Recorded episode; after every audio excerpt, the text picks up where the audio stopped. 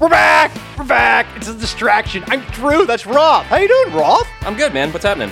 I'm good. I'm coming to see you. I'm coming to your city.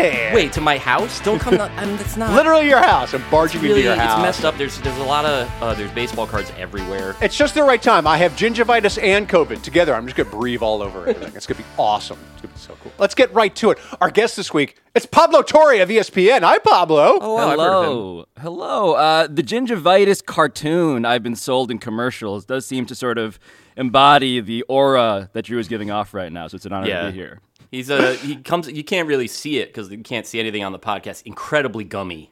My Mm-hmm. daughter, uh, my daughter told us that she hadn't flossed in a couple of months, like at the table the other day. And I said to her verbatim, I said, "You don't have to floss all your teeth, girl.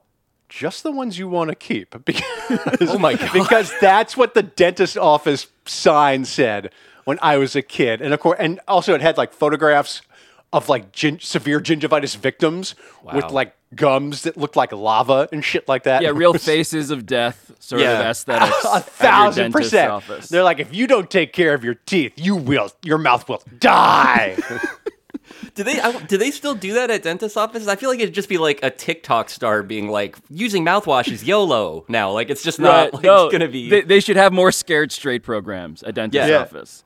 No, like now, like they have like medical diagrams of the tooth and the root, and you're like, that's fascinating. And then like like little like like drawings of construction paper from like kindergartners, like thanks for keeping my teeth clean, Miss Nancy, and shit like that. So it's like it's got a little bit more uplift to it, but you know, it's still a dentist office. Those are false flag drawings. I believe you can buy those at some backroom online distributor. All dentists just buy the same badly drawn teeth from fake children. Yep. It's totally true. Uh, the NBA conference finals are underway. But first, of all, I want to look back quickly at the semis uh, with Pablo. Uh, starting off with the Phoenix Suns. Pablo Torre, what the fuck happened to this team? I feel like they gave us an opportunity to be the worst version of our cliche spewing selves. Because when you want to yell at a team and you want to talk about how they have been humiliated and how they don't have what it takes and how there is something wrong with them in all of the ways that will condemn them to like the worst, lowest castes of NBA toughness in that in that system. Um, yeah, you can do it now because that was the most humiliating elimination game I've ever seen. Yeah. Yeah. I don't think I've seen anything worse. Roth, can you think of anything? No. Uh, I mean, I've seen there's been moments that have been like as low. The idea of a team just coming out and not like participating in basketball activities for three quarters of the game. I watched a little bit of the fourth quarter, and it was like that was the quarter where Chris Paul scored points. And it was such a bizarre thing because if you hadn't been watching any of the game, it's like him making his dorky little jump shots, and you're like, "How nice! I like look at that CP3." And then like you look up, and it's like to cut the lead to 42. then it's back up to 45. Then he cuts it to 43, and it was like there was an element. I mean, I've watched enough, enough bad basketball games in my life. Like I know the sort of like annihilation shimmer in which a sufficiently devastating blowout happens. Like it's not something that's not an energy that can be brought to a game seven. I would have guessed. Yeah. And yet this was this was absolutely like the 92-93 New Jersey Nets losing to the Pacers in a game where like Dwayne Schintzius gets a lot of touches. Like awful. It's weird for an entire team to turn into Dwayne Schwin- Shin- Schintzius. Yes. Apologies to the Dwayne Schintzius estate. If I'm even Yeah. pronouncing his name correctly, I can see it in my mind's eye, but reading it feels like I'm now playing like Dwayne. No, it's hard. There's a couple of extra eyes in there. It's not. You did your best, as did he. You know, you just gotta keep going through, keep also- going through that drop step and hope it works right. at some point. I do want to talk about Chris Paul in a second, but they also, uh, after the loss, the team not only apologized, but they sort of alluded to, or at least Monty Williams alluded to, some sort of internal beef with DeAndre Ay- Ayton. And Pablo, since you're at ESPN, do you have any inside tea on what the fuck's going on there? Or is it that Yeah, my let's make some natural fan inclination is to intuit like soap opera like, like discord with a team that just just fucked up in sort of in otherwise boring ways? Yeah, I have tea about tea. I have tea that suggests that lots of other tea that I'm not privy to is being spilt. And so I am degrees Wow, away juicy. from. Uh, yeah, uh, stochastic tea, I believe, is Yes. something like what describes what's going on with DeAndre Ayton. Like I'm pretty sure it's because of this thing. I can't trace it specifically, but it is it is internal in the way that yeah, going back to like locker room cliche, like DeAndre Ayton allegedly like didn't want to go back in the game. That's the tea that maybe he was frustrated with the Suns not giving him the max contract the offseason before and now having him possibly put his body as broken as it is into a game in which he felt like he was not getting the ball enough and that's if you pay attention to various lip readers which I unfortunately do. And so yeah, man, it feels like it is a thing that is very very messy. Monty Williams sounded like the parent you don't want to disappoint. And internal in this case meant, yeah, not like the beef that he ate was currently giving him indigestion internally, but the beef doo-doo that they ass, had that'd be fun. externally was now just poisoning the entirety of the locker room. Well, it's interesting really- because. oh, sorry. Go ahead, Roth. I was just gonna say that, like, so I think Ayton is fantastic. I really enjoy. We just was like two weeks ago. We had Patrick Redford on talking about how good he is at Yes. doing the things that a contemporary big man needs to do, like just in terms of like knowing where to stand, always being in the right sort of position on defense, not demanding the ball too much. That was like I really do feel like that was true. That like the Suns, it, Drew had been very skeptical of them. And everybody that was like watching a lot of NBA games was like, Drew, no, they're really good. They're the best team in the NBA. Like Well, that doesn't be- mean they're going to win the championship. To be fair to me, I had not watched them all season. But, but so that's but really, that's I mean honestly, Drew, that's part of the big conclusion you can draw from the playoffs. Also, like when you ask what happened here, turns out you don't need to watch the regular season. yeah. That's right. I'm the fresh eyes you people needed Yeah. on these games. Drew was right too because he kept being like, "They're the Suns, guys. Like everybody, calm down. Like you know what they're gonna do." And we are like, "Oh, "Actually, if you look at Cameron Payne's giving them very valuable minutes. He's really spelled CP3 for long stretches at a time." And like, it turns out that Drew, who was just like completely just high in his dad chair listening to Rat all through the regular season, totally right. So No. hats off to you, man. Dude. What's, in, what's interesting is that, like, you know, this Sun, this collection of Suns did not really become prominent until last season. Like, they had that big run in the bubble that was like, oh, maybe they have promise, but it was a new season in 20, uh, 2021. And then they, they beat the shit out of everybody that, uh, that, that regular season before fading in the playoffs. And they did it all over again. And it felt to me as if there is only so much Robert Sarver that this organization can overcome before it's going to rear its head like at the worst possible time. Yeah. Yeah, it- it feels like I mean, man, being a Phoenix Suns fan sucks. I gotta say, like your owner's Robert Sarver. There are dozens upon dozens of people alleging like various horrifying instances of sexual misconduct, etc. And then you get your corpse defiled by Luka Doncic. Yeah. Like that dude watching the fourth quarter. I mean, he was sitting by the fourth quarter, most of it, but like into the third quarter when he has more points than the entirety of the Suns, which happened because he hit a three and they only had 27 points, and it's Yeah. absurd. And and he just goes like just full on. I'm a sociopath, laughing at my crimes as I commit them. Yeah, and it's like, Him oh, going, this like, sucks for you. Giggler mode was really, uh, it was like kind of unsettling, but also amazing. Like he was so clearly not scared of anything that was going to happen to him. Yeah, he was so mean. There's Oh, that picture of him, uh, like while they were waiting for a foul shot of him, like lined up next to Devin Booker, and he's literally making the like the troll face that like was popular online a few years ago. But he's like looking up from the periphery of Devin Booker's field of vision. It was he was tormenting them. In the way that like people like IG influencers know how to get their optimal angles by raising the cell phone or whatever.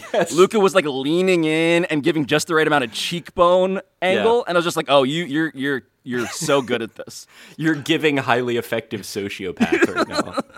Uh, let me go to the other side of that. What is Pablo? What is the rest of the league's beef with Chris Paul? Because like Patrick Beverley went through the ESPN car wash just the other day just to just to spit on Chris Paul and his performance, just just to defile the corpse a little bit more. Why Yes. do other players and not just Beverley hate this man so much? Why do they revel in his failure? That's Yeah. my job. Yeah, I know. He's he's Chris Paul. I mean, Chris Paul is super bossy. That's like the kind of word that maybe we can all relate to in our own offices. He's like the guy who always wants to make the decision on every decision. And so he's the president of the players union. He's the guy when you're on a team with him, he is directing you where to go. He And by the way, for reasons that are valid because Chris Paul in theory and in practice except for when practice becomes like a real high stakes recital in which again your corpse is being defiled, he does know best. He seems to know best. But the Patrick Beverley thing to me was amazing because it's another symptom of an unfortunate reality for people who do my job and our job,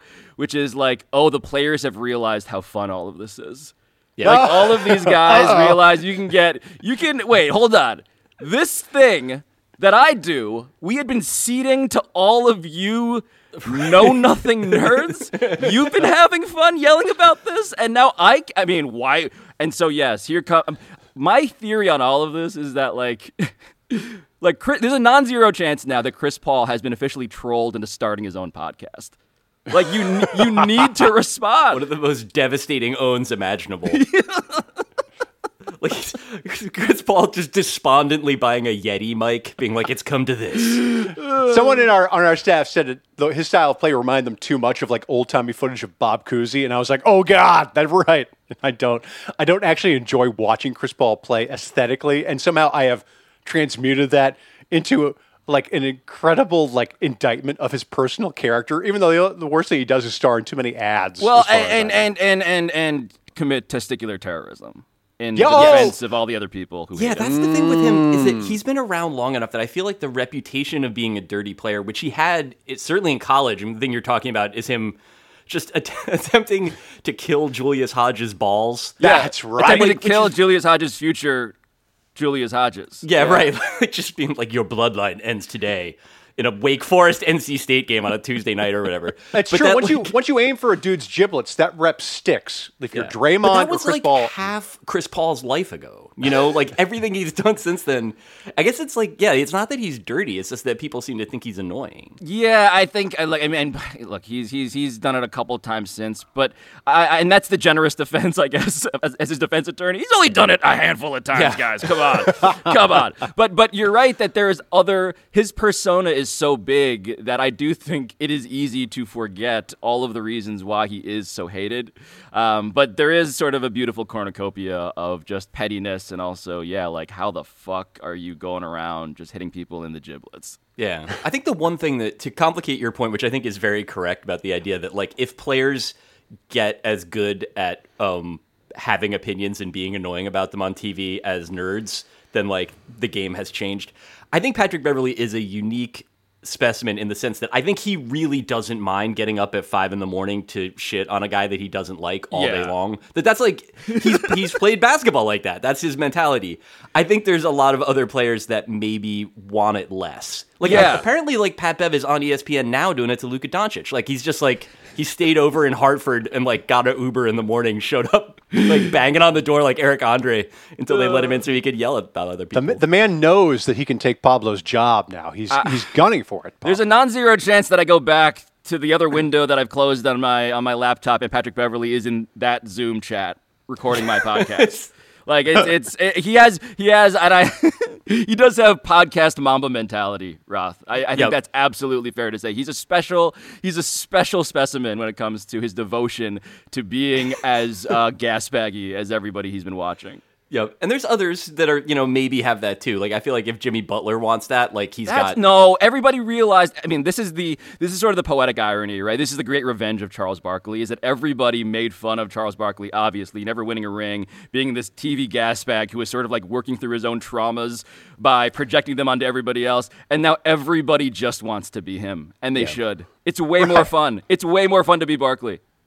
Yeah, because he gets paid. He doesn't like he openly says like, "Oh, I didn't watch this game." Like it's, Yes! it's like, "Oh my god, that's fucking great." Is nobody is fact checking Patrick Beverley? Like no one. I mean, Yep. that's it, it, and the people who are are misplaying the game. it only Like- makes him more powerful. Yes! The idea like citing like PER to Patrick Beverley, like he's Like, just gonna absorb that and be like, oh like grow to three times his size. yeah, it would be it would be poor television if Patrick Beverley was like factually accurate. Like that's Yeah. not good television. Correct. Not the gig. Correct. Uh, uh, let's move on to the Sixers. This will be the last time we discuss the Oh, Sixers God. on I was really hoping this would great. not come up, but yeah, No, let's do it. no, no, no, no. You don't get away that easy. Roth and I, we've made a lot of jokes about Sam Hinkie fanboys over the years, but Yep. now, Pablo, we have an actual Sam Hinkie fanboy Hmm. on the show with us. Are you still willing to defend that man's legacy? And why, Pablo? I am first off to clarify. I am the prom king of Sam Hinkie fanboys. I am You not are. merely a fanboy. I am somebody who has a hallowed and elevated position atop all of the nerds that I have been making fun of to distract from the fact that I am exactly the person that you've described. So look, man, is eh, this is what I will say about Sam Hinkie and the process, which is simply that I believe it was a good idea. I don't think the ethics of it are a thing that I will. I I don't. The ethics of it, of course, right? The idea that there are rules that should be changed to prevent it, of course. The idea that you should not allow tanking in your sport, do anything you can, abolish the draft, change the incentives, all of that I will fully co sign. But the idea that this did not make sense, that is the hill that I will unfortunately be shedding blood on for probably the rest of my life. I just believe it worked. I believe it was a good idea. I believe that it was aborted by the NBA. If I can now put on my tinfoil hat, it's not actually yeah, that do it. tinfoil. Go- he was go too dangerous. I, I, I firmly believe that he was too dangerous for Adam Silver to let live. Ooh, too When did you think it was going to stop? This is always the thing for me with rebuilds. That like you can look at whether it like makes sense in a long term sort of you know way. Like if you look at like what the Pirates or the Orioles are doing in baseball, like I get it, but like at some point you have to try. And I wasn't convinced that Hinkie was ever going to pull that lever. So my my I, I- fair right fair point because a lot of rebuilds and this is the criticism that I understand. A lot of rebuilds are also just euphemisms for people being terrible at their jobs. Yeah, or just like being cheap and like Or- or- saving on payroll, and you're like, Yeah. no, but it's for later. Like, Right. well, so I believe, and and having reported on this, I firmly believe that there was a plan. And so the plan was complicated by the injuries of Joel Embiid. The plan is complicated by the fact that he loses his job midway through his third season. He resigns in April. But remember, right before then, and this is the other part of the uh, story that I delight in because it's just that much more dysfunctional.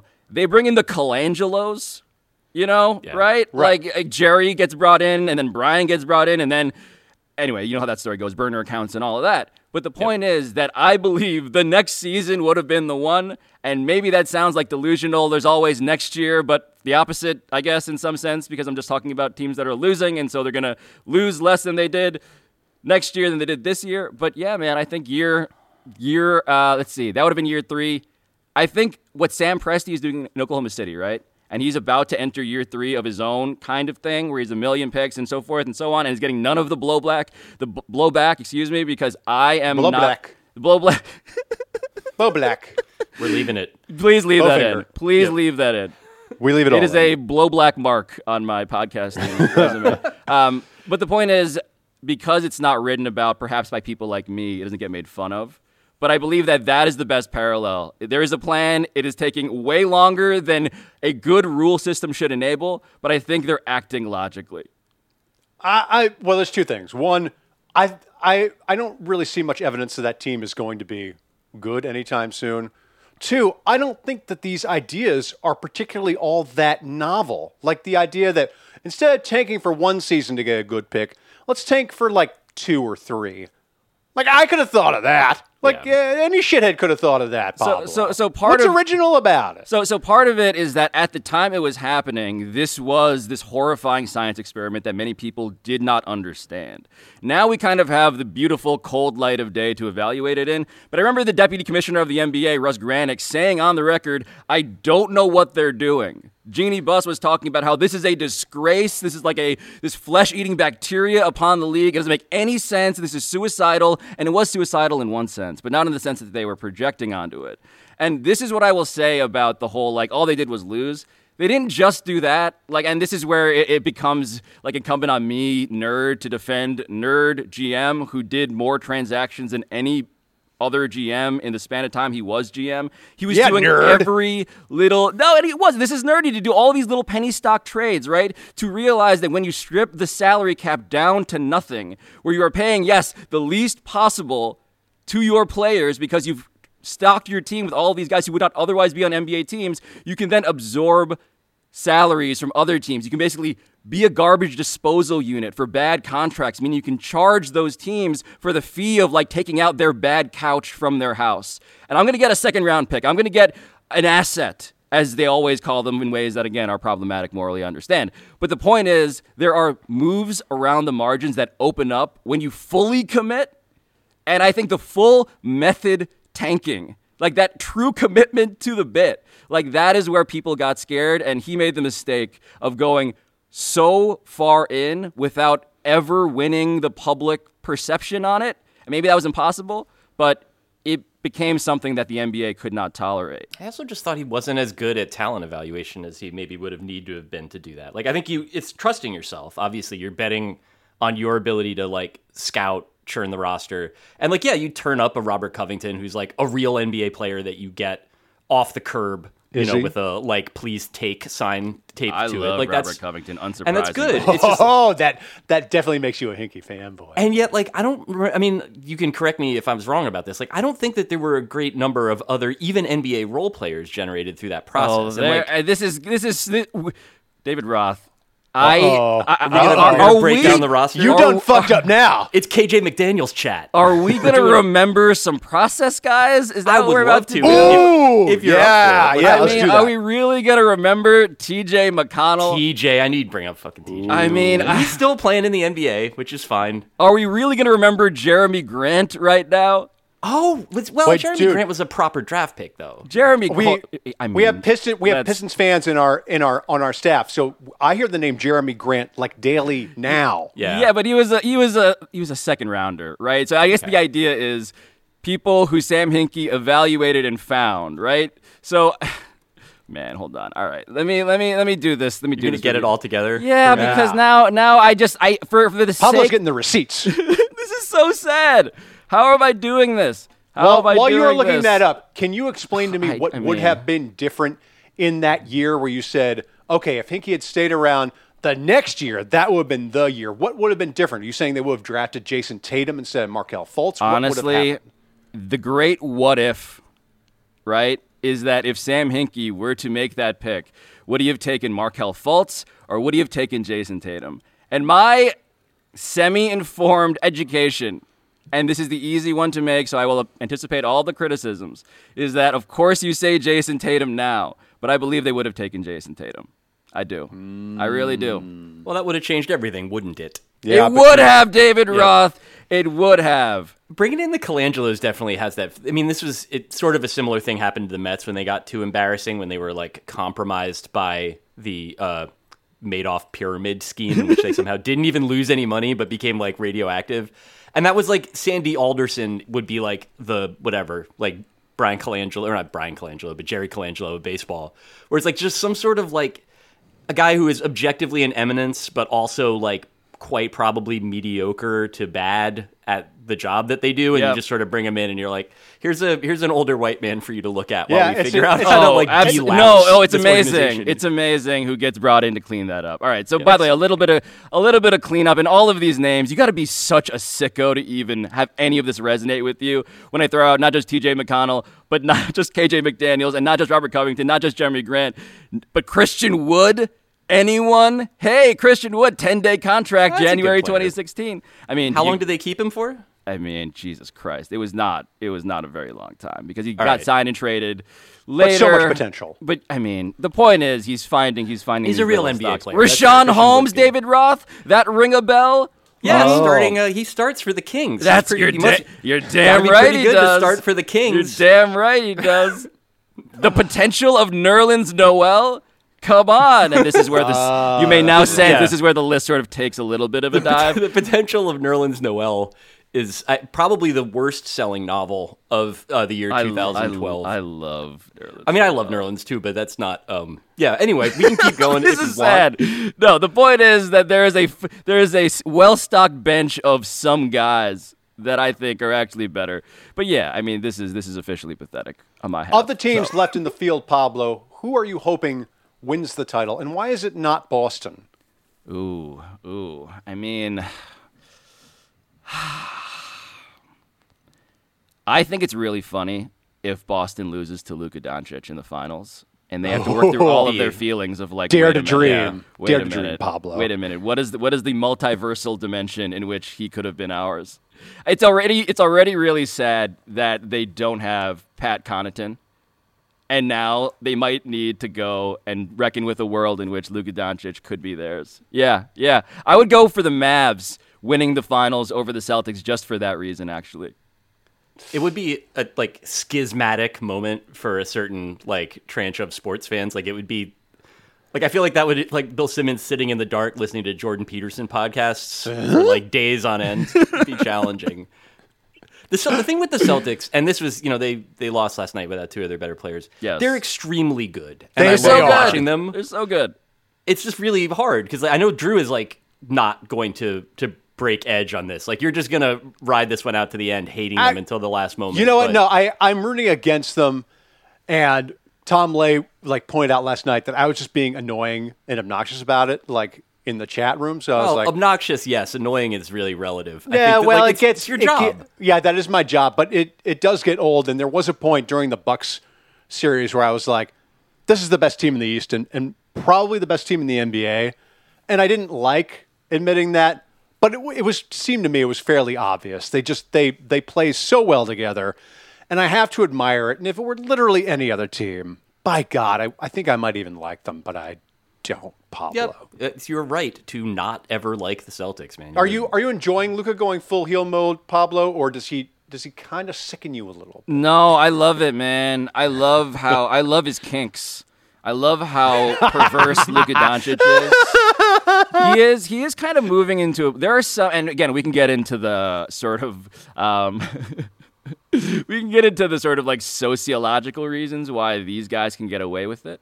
But there is an arrogance to Steph Curry, right? That he's always gotten away with. That should be infuriating, right? How is he not considered one of the most arrogant players, athletes in all professional sports? He gets away with it. Luka's He backs it up. He, he performs, right? And and he is sort of like the delusional uh, vision that you have for yourself and your kids like ah we can we too can be steph curry greatest Yeah. shooter of all time son of all-star shooter brother Mm-hmm. of nba sniper we have the same hard scrabble bootstraps origin story as that guy Nobody that's like six three, born rich and handsome and naturally gifted has gotten away with like more of a like everyone doubted me from the jump story. where It's like no, and greatest like neuromuscular system of all time. Can like pick up any sport. Is great at golf. Great at everything. Like And NCAA tournament hero to boot. Like Yep. he was fucking amazing. he's only the three inches taller than me. He's basically me.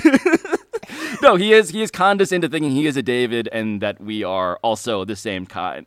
And Yep. and Luka Doncic is about to do all of that. And again, like he gets away with it for reasons that you know. Um, I think there are valid theories as to who gets to look like somebody who is not threatening your uh, sports religious paradigms and is, instead fueling your underdog sort of delusions. But Luka absolutely is somebody that we should hate that I am gonna love. I admit know, it. I fucking love that guy. It's all fun and games until he comes out as an anti-vaxxer, and then it's like, oh shit. I don't feel like Oh. Luka has opinions at, I- at this I'm point. just like, I think saying- he's just a basketball guy. I'm just saying you have to be prepared for that with anybody to suddenly go from like sort of lovable and interesting to being like I'm in the cancer culture culture casket and I'm never getting out. And it's so terrible. It- and it's it- very unfair, very unfair. Everybody treating me this way. Yeah, this is how I felt when I saw that the Bing Bong guy was now selling NFTs, and I was oh, like, oh no, oh no, everything, nothing, nothing pure, nothing gold can stay. yeah, No, definitely that is not. a, what. Uh, so uh, what kind of NFTs are we talking about? yeah. Ooh, I, I yeah, think kind I, of- I, I, I, I, I am. Are you guys in? Yeah, like how's your? Are we going to the Are we? Are we forming? all gonna are we forming a collective and investing in a Bing Bong NFT? Buddy, I Oh. think we're in the community. yeah, I'm ready. I'm ready to slurp some All our, bong. all our avatars yes. changed to Bing Bong guy. Drew, did you just like mutter something about slurp juice right here on the podcast? Oh, yeah, Yeah, I, I I apologize slurp- for I stepping said all to over slurp some juice. bong. It's it's it's very it's very it's it's a very ethereal language, and you know, not only casuals won't really get. Yeah, a lot of those y'all still terms, don't get it. You know, uh, let's take a break. We'll come right back with Pablo Torre.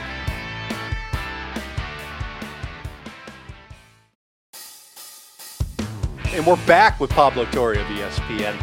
Uh, Did I mention of- Nerlens Noel already? Did I get that? Oh, Okay. yeah, you okay, did. Good. All right. Yeah, all he's right. come up. Okay. But did you mention him enough? Is really Arguably not. Arguably not. I don't think I've done my duty, but I also want to leave that behind because I do believe it's genuinely embarrassing for me to continue to talk about. You So, can't talk about the NBA playoffs without a full consideration of TJ McConnell's career achievements. yeah. Richaun Holmes, never forget.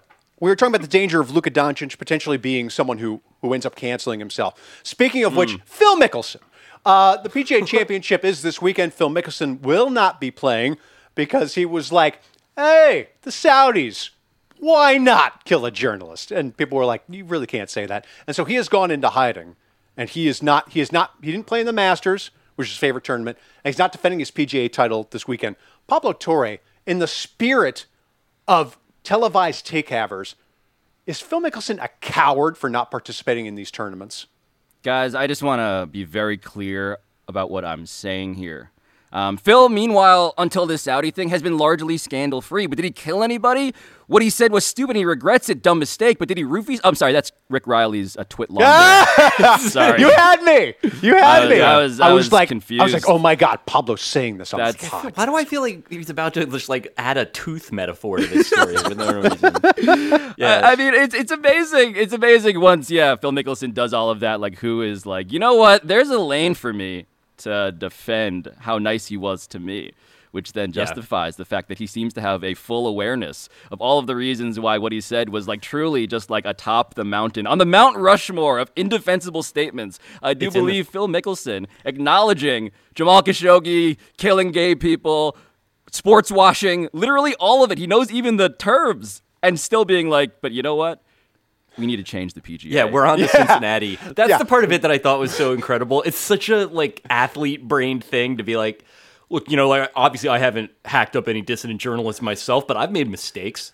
Like you know, so you just got to move on. You got to you got to grow from that. No, and but I, that- I believe that that's what uh, Mohammed bin Salman has done. But that was actually know? more Greg Norman. The Mickelson thing was Yeah. like when I think, you know, like all that stuff aside, I can't help but think about what this league will do for the game of golf. Like he was like, but people think about the branding that we have. That we get to. Think And- about the NFTs, literally. Think about the NFTs. His, his argument was that they're not using like crypto and they're not monetizing, you know, the likenesses of all of these players in 21st century ways. It's it, none of it holds up. Let's put it that way. None of it holds up in every sense. No, of course not. Because it's Yeah. like when you're like, you know, when anybody's like, look, we're not getting, we're not getting it, we're not doing enough to have golf reach all the young hip people. Like you already know what kind of task that is. It's a futile one. It's never going to happen. It's Yeah. fucking golf. Give me a fucking break, man. You age Really into golf, not the other way around. What happened to the guy that Rick Reilly saw petting a baby leopard on safari? Where did that guy go? It was, Where did like Rick Reilly went the full Hank, Hank Kingsley on that and was like, he's just always been nice to me. And it was like it was it was pure uncut access journalism Yep. at its finest. And I, I have to salute Rick for that. Uh, it Uh, is transparent in its own way. In his defense, also similarly transparent and very, very poorly strategically transparent, but transparent nonetheless. Yep.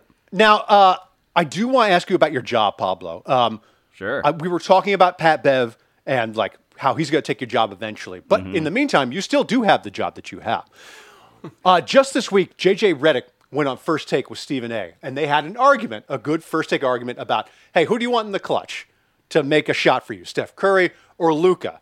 And and Redick was like, well, I'll take Luka. And then Stephen A. did just a great Stephen A. and was just like, Steph, Steph, like just incredulous, like doing really maximum Stephen A. energy. The Goat. Yep. And then uh, after that, uh, Redick went on Twitter and he said, "Look, I had to take a side in this argument." Well, he also it's worth pointing out replied to a guy with like 200 followers. Yeah, yeah, yeah, yeah. He was Yeah. just talking to an egg, but he was like, "Listen, it was a ridiculous question, but I have to take one side or another." So I wanted to ask you, Pablo, because you're a veteran on ESPN. Have you ever felt like you have had to give a disingenuous answer to something for television's sake, just because you knew it would make good television, but you didn't necessarily feel it in your loins? I am 100% sure that when I was starting out doing Around the Horn and someone else had anything close to the take that I was going to give, and I felt like I was going to give a redundant take if I said what I was going to say, I definitely would have pivoted to the opposite. You know Undoubtedly. Now that you mention it, I've never seen anyone on first take to be like, I actually agree with with what Woody Paige said. Like, No, that's- you're. I mean, you're. You're told not to do that. Yeah, Like, Well, I mean, can't. but here's the thing. Here's the thing. Here's the thing. Here's the thing. It's not that you're told not to do it. It's just that your insecurities as a human being take over, and you're like, oh no, like Uh, what do I really care about here? Do I care about my internal logical consistency, or do I care about being a participant on this show that they want to have back? And they're not telling you, change your take or we'll never have you back. But that is sort of what you hear in the back of your head. And so my point here is that I have not done that. Like, I would say that that ended as I got more comfortable doing TV. And I think, look, I mean, this is not. I, I, I, appreciate that I have this opportunity to zag where all of First Take has zigged. Like honesty, right. that is my brand as a journalist. Yeah. Um, no, it's simply that you know I'd rather divulge what I don't know than sort of pretend that I know more than I do. And yeah, so, I if I agree, I'll say it, and I'll sort of own how it's redundant, and I'll get to that before you do. In in insofar as you are a person, hypothetical you, that gives a shit about tracking takes on a sports television show. Yeah. Is it hard to make that uh, as entertaining than if you did vehemently disagree? You know, I, I I gotta say, like the shows that I do around the horn, like the way I am the person on around the horn that like revels in having minus three hundred points sometimes. Yeah. Like I feel like that's the lane. Like I, there are people who take this all very seriously to the point where they want to win. They want to win the argument. They want to win the show. They want to win the sort of popularity contest that is any given segment, any given exchange. And I've sort of realized, maybe because of my own limitations, that I am never going to win everything. And I'm just like, I'd rather just sort of be somewhat self aware of what's really happening here. And I'm more that guy, honestly, on all the shows I do. And, and I appreciate the ability to confess that to you. Right, because um, it's around the horn. It ain't CompuBox stats that you're getting. It's yeah. it's, it's Tony Reali gifting you ten points or whatever. For yes, for yes. I did. I did want. I want to go back. And I want to say that I totally see if I were on TV and I had a take I was all ready to cook up, and someone else spewed it before me. I would be so pissed. I would be like, "You fucking copycat! I'll fucking cut you." it's infuriating. So. It is infuriating if you if you if you really like got this one ready, locked in the chamber, and you're like, "All right, here we go."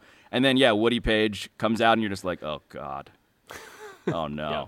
I'm following this act. This is not good. Have you ever me. like like during the commercial break? Have you ever said to Woody, like Woody, you've got something on the side of your mouth here? You just wipe it off, or oh, just like, not know? Just like mind games. Oh, oh, actually giving him advice actually yeah, no, because telling I, him, Woody, your no, your jean your jean button down is not really the look today. no, like, I like Jay Leno. Let me, let me tell Woody you something Page about Woody Paige. Let me tell you something. Woody Paige to me is is paid to literally froth at the mouth, and sometimes you see that froth in a in good. It's you, very good dad froth, and I, I respect it. I, I will tell you this about Woody Paige because I am somebody who grew up watching him. I am somebody who has laughed at him. I am somebody who has made fun of him on television. And then I realized in the end, and this is, uh, you know, again, this is the world we live in, and I respect it. There's no one more popular on that show than him. Doesn't matter. Mina, nope. Me, nope. Name anybody. Woody Paige is the people the kids want to see, and I just want to, I just want to salute at that altar, man. I know the business well, I'm in. Well, until he breaks off uh, for a Saudi-funded take show on a different network, then, then I'm, I'm ready to believe you. But when that happens, then I'm going to disown Woody Paige entirely. Hey, let's remember a guy, Pablo Torre. Every week we remember a guy. Would you like to remember a guy with us? I feel like I've remembered so many guys that people yeah, did not say, want to remember, have, but we're not going it. back to talk more about Richaun. We're going to say, is a different guy. Is it, is, it, is, it, is, it, is, it, is it Jerami Grant? It is Go not. Quick, it is in, in honor of oh, you, Joel Embiid. I should probably say a Harvard graduate, Pablo Torre. It is a fellow Harvard graduate Matt Birk. Do you remember Matt Birk, Pablo oh, Torre? of course, former center for the Minnesota Vikings. Matt yes, I, I, there is a homer aspect to that, but I, I don't really like Matt Birk anymore because he got red pilled and is a complete fucking nut job. There, there was a milkshake ducking that became uh, unfortunate in that you, way. You can you now you now instead when when you get milkshake duck now instead of being shamed, it's like oh I could run for lieutenant governor. Yeah, that's and like pivot. that's what happened. Yeah, it's like oh this is my career now. I'm I'm a professional duck. It's yep. one thing you can't do is grow from it in any way. No, or experience remorse. If you do that, you're cucked. Yeah, but yeah, weak. if people are like, if they find your old tweets and suddenly you're like, I actually invented my own type of pillow. It's different than other pillows. You can only get it online. Uh, and yeah, then you're good. Uh, we have a fun bag question from John. John asks Pablo, how far are we? How far off are we from seeing Jake from State Farm star in a movie? Are you ready for a Jake from State Farm movie, Pablo? And I, I was not paid by State Farm for that question. I am surprised it hasn't happened yet. Yeah, I really am. I feel like imagine how mean Patrick Beverley would be to that movie. He'd hate it. Uh, just Patrick Beverley um, on like Letterboxd leaving a very scathing review. Like, yeah. You think that you can get away with breaking the 180 degree rule? No, not in this locker room. No, you can't. yeah. they- well, God. Jake from State Farm is not the most compelling of those characters, but I do feel like we're not like we actually did get the fucking Geico caveman got like three episodes of a sitcom. with, Yeah. like, Yeah, we got an Uncle in it. fucking Drew movie, man. Yeah, That's right. It happens. Uh, If- Brian if- writes in. Yeah. Oh, sorry. Go ahead. Not just Pablo. say if you have intellectual property, it does not matter what kind of property it is. No, there's a fucking Barbie movie coming. There was a Battleship the movie. Barbie movies like got blue chip talent attached. To It has Like, that's Margot always- Robbie I'm, as I'm, fucking. I'm waiting for the gritty Barbie reboot myself. yeah, the that's Barbie. true. the Barbie. entirely dark. yeah, This one's brunette. Whoa. Holy the shit. Barbie. Brian writes in, when will my 12 year old stop making 20 D's, nu- D's nuts jokes a day? I want to die. Pablo, do you have kids and do they make D's nuts jokes in front of you yet? I have a two-year-old daughter. Um, I will be teaching her how to do that. Um, yes. I was gonna say. probably unintentionally because I am still very much that child that your uh, yeah listener wrote in to inveigh against. Unfortunately, yeah.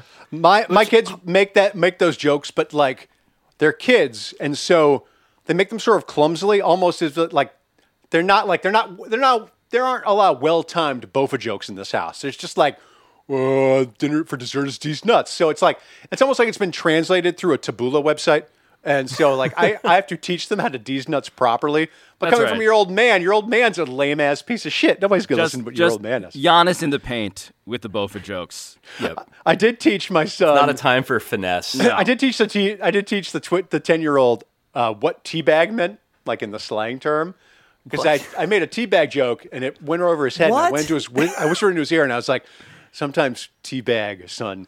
they- They're talking about your balls, and he's like, "Oh!" And a big fucking smile comes across his face, and that was a real moment that he and I. It's like like when you teach a kid to ride a bike, like you're just you got your hand on the seat for a second, and then you just let him go and watch him In- watch him soar. in You're my like, defense- go go ahead and make a balls joke to your friends at school. In my defense, I didn't teach him about tea bagging. I just taught him Oh, okay. what the tea bag was. I, I, I wasn't saying like, listen, go dip your nuts in your mother's coffee. You're gonna need to you're gonna need to conjugate that verb on your own, son. yeah, right. right. Uh, I'm just giving you the tools. Like I'm gonna let you go ahead and build whatever type of gag or lifestyle out of this you want. Kay writes in, Pablo, so I was at my local hockey arena recently, and it seems they no longer serve any fountain drinks in the entire building. Everywhere I went, all they had were freaking plastic bottles. Every attendant I asked said they don't know where to get a fountain drink, and I refused to buy anything, and I was seething with rage. Is this a normal thing? This is a travesty, right? No fountain Coke with ice at a sporting event in America? That's like not selling hot dogs. Can we have the House Committee on Un- Un-American Activities investigate this? Pablo, have you ever gone to a sporting event that did not sell fountain drinks? And did you have any adverse reaction to that? You know what's more offensive to me than that trend, which I have recognized as well. Not to, I don't want to gaslight your listener. I, I get it. I get it. The thing that's most offensive to me though is when they give you like a twist off bottle, but they take the cap Yeah. and they're like, "You can't be trusted with this." That, oh, it's because they What do don't want you to I'm chuck it, do- right? Yeah. They you think, think you're this gonna, is the more problematic aspect of this object, the cap? Yeah. well because they think you're gonna you're gonna put the cap on, you'll have a full bottle of beer, and then you're gonna throw it at James Harden. That's what they think you're gonna do.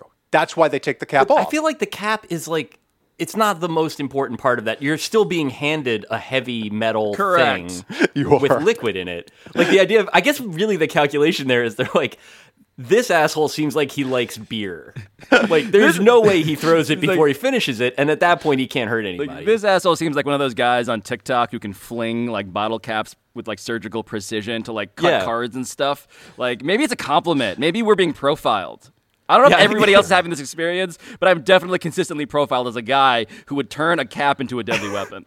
I think you're probably wrong because I've been similarly profiled, and if there's two people on this podcast that are likely to be like identified as Jason Bourne style, like improvising assassins, probably not you, probably not me. Unfortunately. I I uh, I just assumed from Kay's question that it was a COVID thing somehow, like when our own Kelsey McKinney went to Nats Oh, Park yeah. last year and they didn't have ketchup out. She had to ask for fucking ketchup packets instead of the pump. Like the pump, you need the pump, right? So Yeah. I assumed that they were like, oh, fountain drinks that will have COVID on it more than a, a bottle, w- w- you know, like standard like hygiene theater shit that like has like gone on a bit too long. Like I feel like that it might. We're stopping the That's spread, Drew. We're stopping the spread. Yeah, I, I think it's it's not as fun as just saying that they did it out of spite to be fuckers. Yeah. The worst, I'd say the worst product I've ever purchased at a sporting event when I was a kid, when you got soda at Shea Stadium, when like when the guys would walk around selling it, it was fountain soda that they had pre-poured and then put a little plastic cap on. Mm. It would always be, it was perfectly flat. It would be whatever the temperature of the air was was also the temperature of the soda. And it was like the dumbest way that you could spend seven dollars. Like if there's gonna be a need for soda in a plastic bottle, it should be that's like what you sell when the guy is walking around. Like the idea of just pre-pouring 300 cups of it and like slapping some cellophane over it. What you don't is- understand, David Roth, is that the bubbles are dangerous. right? Those can be used. Those are to also harm deadly weapons. firing them at Joe Orsulak from the upper deck of Shea Stadium. I do have to say that, uh, like fountain drinks, a uh, a stadium beer, like it's probably because it costs like eleven bucks, but it that first sip is really fucking good. Like it, Yep. like it, it, it beats a bar beer, and I, I don't know whether it's because of the environment or anything like that. But have you found? I've either you found that a stadium beer actually kind of tastes better? That it hits different. It hit, that's right. That's right. It hit that it hits different. How has that not been like monetized in some sort of uh, in stadium beer sales ad I- I campaign? am sh- like Yeah. there's I a am hit sure- by I don't know Jose Conforto, and guess what, guys? That hit hit different. I- It does. I- yeah. I'm give sure time. that a team Twitter account has humped that into oblivion somewhere, and many team accounts have done that because they're all Wendy's now. To Drew's point, uh, yes, the first beer I had at a baseball game this year was fucking incredible. Most satisfying beer I've had in a really, really long time. and I don't know. Again, though, it is like to your other point, which is implied in that. Like, also, like I'm a hog. Like, if I'd had a second one, I would have been like, oh, this is even better. Like, I don't like. I'm not like a sophisticated being in that way. Oh, yeah. but yes, I also should apologize. I said I think I said Jose Conforto, Michael Conforto. I'm remembering some Yeah. guys so poorly today. all right. Apologies. Yeah.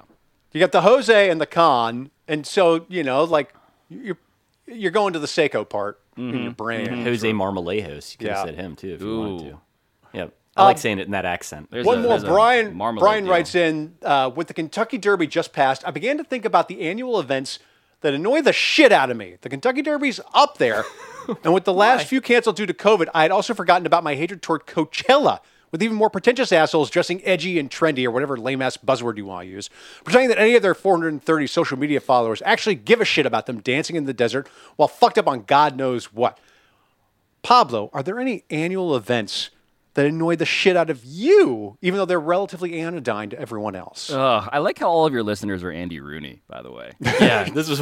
yeah, I've heard gotta the. listen, I've heard it's so Andy loud, line. and you're in the desert. There's no bathrooms. Oh, yeah, Oh, come on. old man yells at cloud. I've heard it all before. No, no. I mean, I, the answer that comes to mind, I think, is hopefully changing in terms of its perception to the point where everyone agrees. And I think it's actually a cliche of me to complain about it, but SantaCon is the thing that comes to mind that I'm like, you know, okay. Yeah. But I feel like I- I feel like the world has come around to realizing why this is actually just everyone's nightmare as opposed to just some people's nightmare. I wonder if SantaCon is the one thing that won't eventually get that reappraisal. Because I remember people used to stun on Guy Fieri like this, and at this point, he's like everybody agrees that Guy Fieri is like the most important American. Mm-hmm. that we have. Like that, if he ran for president as on either party with any platform, he would certainly win sixty percent of the vote. Yes. like and not just because of like John Fetterman winning that primary that I now think rings guys are the next disruption like guys but the yes like SantaCon is probably irredeemable and yet at the same time like that's it's a very very good answer to me it is Burning Man and it is again something I haven't been to and I can say this I have friends that have had like legitimately profound life experiences Yep, at yep, Burning Man same. which is fine I mean I've never know, been, like- but I have friends who have. Yeah, to be clear. I have Yeah, no friends who've been to Burning Man. and I don't begrudge them that. I mean, like, I, like you want to take that type of drug in the desert, like a cool thing will happen to your brain if you do it. I get it. The challenge for me is just watching it in the same way that like South by Southwest has sort of become this, where it's like, like Burning Man is mostly a place where like uh, the worst, richest people that have like completely wrecked San Francisco can go and kind of like congratulate each other and do things that I don't need to know about Yes. uh, sexually. And that's like It- it- I don't it- care for that. It's like luxury. But- it's like luxury steampunk cosplay. yeah. Also, which but I think the thing that I dislike the most about it is that I feel like there probably is, or at the very least was, something cool that that has consumed. Like South by Southwest, I'm old, and this is gonna like date me, but like my friends that like worked in the music business when I was in my 20s, which was like a few of them. That was like the best time of their lives. They would just they would go to Austin, like their work, which otherwise paid for nothing in their life, like paid for like a small portion of their rent, would put them up for a week. They wouldn't have to pay for a beer. They just listen to bands in Austin and like have fun. And now that is all like will.i.am on the Doritos innovation stage. Yeah, like giving a speech about like fucking NFTs and like it's it's grim. Like there was a cool thing in there, and it just got eaten. Yeah, it was show. It was show. It show West, but shitty now. Like it's Yes. not. It, it's not cool. I I have to tell you, uh, before we go, uh, when I was living in New York, I definitely had SantaCon FOMO because like I was a bro and I liked drinking. And people were wearing Santa hats, and I love Christmas, so I was like, "That sounds awesome." And you I are see does love dressed Christmas. in Christmas colors right now for the podcast I am! audience. Yeah. I am. Are. I- like it's ready to go to I'm- SantaCon. You put on a red like I'm- hoodie. I'm going to New York to Yep. party with Roth. So like Yep. today is SantaCon. He's gonna put on a like a fake beard, the last step before beginning any road trip, and then he's gonna come up here. Yep. I can't. I can't wait. It's going to be great. And it's So gonna did you ever do it, Drew? Did you ever do SantaCon? No, that's why I said I had FOMO. I never. I never did. I did like, I did one like St. Patty's Day bar crawl. But if you've ever done a bar crawl, you know, like, particularly if you were me, you really only make it to like the second bar before you start You're throwing like up literally on sawdust. crawling, Yeah, like entirely too early. Yeah, like you don't you're like oh we're gonna go to eight bars. And like by the second one you're like i don't want to fucking walk anymore. Like I, my tummy feels like it has like a truck operating in it and that's terrible and i don't like it so that was my respect when your that- tum tum sends you a message, you gotta listen. that was my that was my drinking life in a nutshell. It was very fun. That's what- Brandon Nix and Chantel Holder are our producers. Nora Ritchie is our executive producer. Our theme song is by Kirk Hamilton.